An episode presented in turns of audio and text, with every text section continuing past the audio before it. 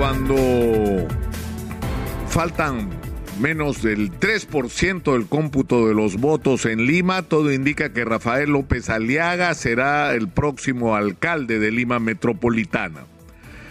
Y esto ocurre en un contexto, desde el punto de vista de los números, similar al de la elección presidencial del año pasado y a lo que han sido las elecciones presidenciales desde que ganara Pedro Pablo Kuczynski sobre Keiko Fujimori y que lo que nos han dado como resultado es una tremenda inestabilidad, sobre todo cuando lo que ha ocurrido en las eh, ocasiones anteriores es la negativa del perdedor a aceptar el resultado.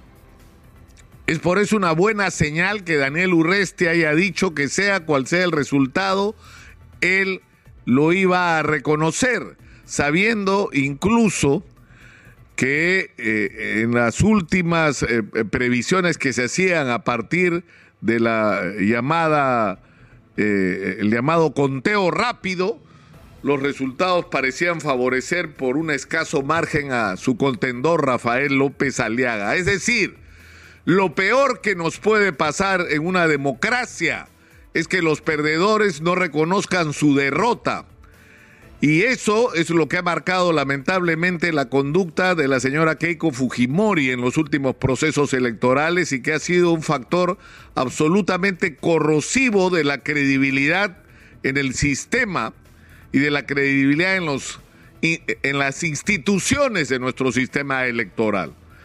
Felizmente todo indica que esto no va a ocurrir esta vez. Es decir, que pese a que lo que probablemente ocurra es que Rafael López Aliaga sea alcalde, aún falta, insisto, eh, poco menos del 3% de los votos, pero la diferencia son casi 50 mil votos. Y la tendencia es que los votos que faltan computar eh, se van a repartir. Y por lo tanto esta diferencia, votos más, votos menos, tendría que mantenerse. Y lo importante es que ese resultado es aceptado por Daniel Urresti. Ahora, ¿qué lecciones nos deja esta, esta elección? Fíjense ustedes la, la, increíble situación en la que estamos. ¿Cuáles han sido los protagonistas de la vida nacional supuestamente los últimos meses? Perú Libre, que llevó a la presidencia a Pedro Castillo, desapareció en estas elecciones. Fue pulverizado por el electorado. Simplemente no existen, no, es decir, me parece muy injusto que las elecciones municipales y regionales no, no, no, se les dé, que a estas elecciones no se les dé el mismo valor de una elección nacional. Es decir, si tú no participas, si tú tienes un partido y no participas en una elección regional y municipal, no pierdes la inscripción. Si no alcanzas el mínimo de votos que la ley exige en las elecciones generales, tampoco pierdes tu inscripción. Es decir, si esto hubieran sido unas elecciones con las mismas reglas de juego de las nacionales Perú Libre, no solo no pone uno, uno, sino que pierde su inscripción como partido. Y el otro gran protagonista, ¿cuál fue? Ahora, por favor, detengámonos acá un segundo. Que no venga el señor Vladimir Cerrón a seguir hablando a nombre del pueblo. Es la voz del pueblo. ¿Qué voz del pueblo? ¿Qué voz del pueblo? Esta es su realidad, Cerrón. Esa es su realidad. Pero en segundo lugar, lo que ha ocurrido es también la fulminación de fuerza popular como lo que ha sido. Es decir, incluso han llegado al extremo de decidir no ir en la mayor parte de circunscripciones y ahí donde, donde han ido o donde han participado les ha ido fatal, porque no han contado con el respaldo ciudadano, pero ni de lejos. Pero no solamente le ha pasado a estos dos partidos. ¿Quién ha sido el tercer protagonista? Acción Popular a través de Mari Carmen Alba. ¿Dónde está? Expriman ustedes los resultados electorales del día de ayer. ¿Dónde está Acción Popular? Sumido en una profunda crisis de identidad donde no saben si es un partido de izquierda o de derecha, donde no saben quiénes son sus dirigentes y donde están fraccionados, pero no, no es que están divididos porque tienen diferencias, están en los extremos de la política nacional en este momento. Unos contra el gobierno por la vacancia y otros parte del gobierno. Esa es la situación en la que estamos en relación a Acción Popular.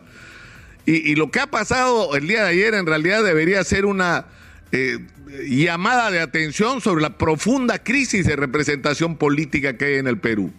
Porque los protagonistas, en el caso de Lima, es verdad, han sido Renovación Popular, ha sido Podemos Perú, ha sido eh, eh, un poco Avanza País, un poco Somos Perú, incluso más importante que Alianza para el Progreso en el caso de Lima y, finalmente eh, avanza país. Pero en el resto del país lo que ha ocurrido es impresionante, porque con excepción hecha probablemente eh, de Somos Perú, el resto de partidos ha cedido lugar a los movimientos regionales.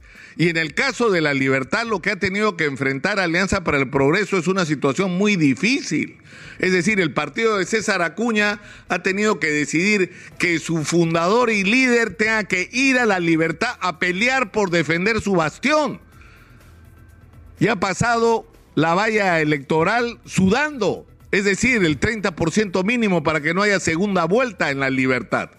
Pero eso es la realidad. Lo que tenemos son movimientos regionales y, de otros, de estos movimientos eh, que han presentado candidatos locales por todo el país y que expresan una profunda crisis de los partidos, porque si los partidos en algunos casos ni siquiera son capaces de presentar candidatos en una elección municipal y regional, es que eso es una señal de su realidad, de lo que son y de lo que significan para la gente. Y yo creo que esta primera lección tiene que ser entendida.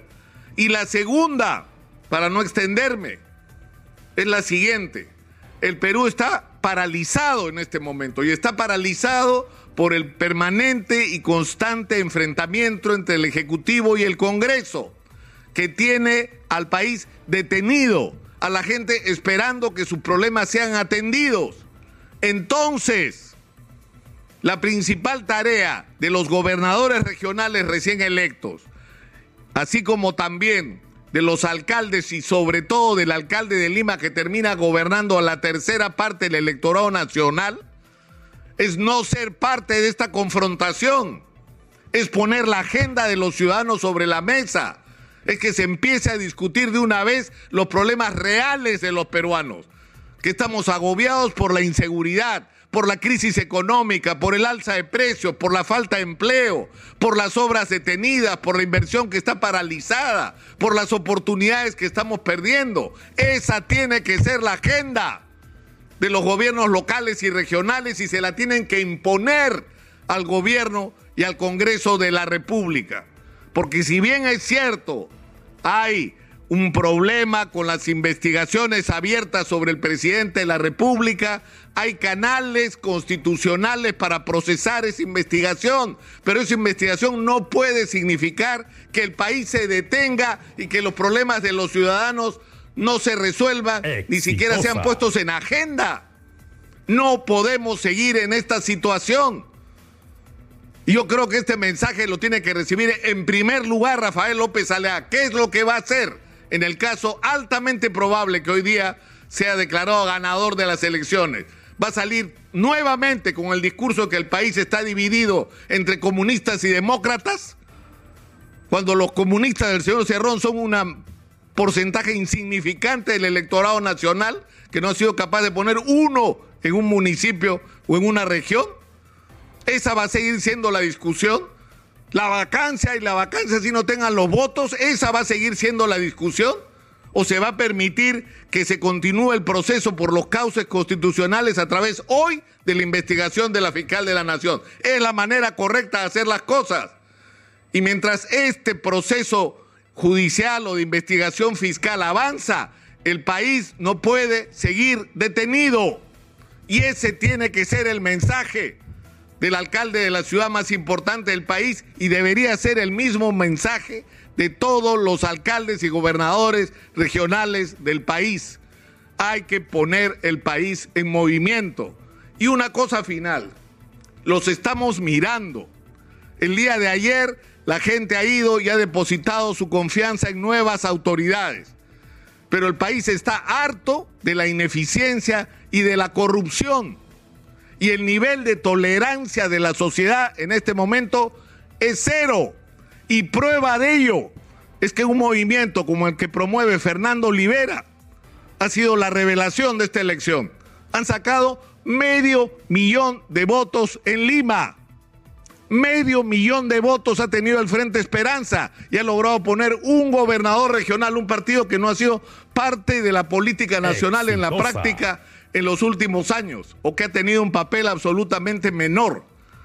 De repente aparece también como una muestra del hartazgo de la gente con respecto al tema de la corrupción, porque un partido que se construye prácticamente alrededor de una idea, que es el mensaje anticorrupción, tendría que ser considerado también una señal de lo que está pasando en el país. Y el mensaje por lo mismo que tienen que recibir los alcaldes y los gobernadores es los estamos mirando y no estamos dispuestos a aceptar más corrupción ni más ineficiencia en el gasto público, en el uso de los recursos que son de todos los peruanos y que tienen que ser usados para cambiarle la vida a los peruanos y no para hacer algunos nuevos millonarios. Soy Nicolás Lucar, esto es Hablemos Claro, estamos en Exitosa Perú.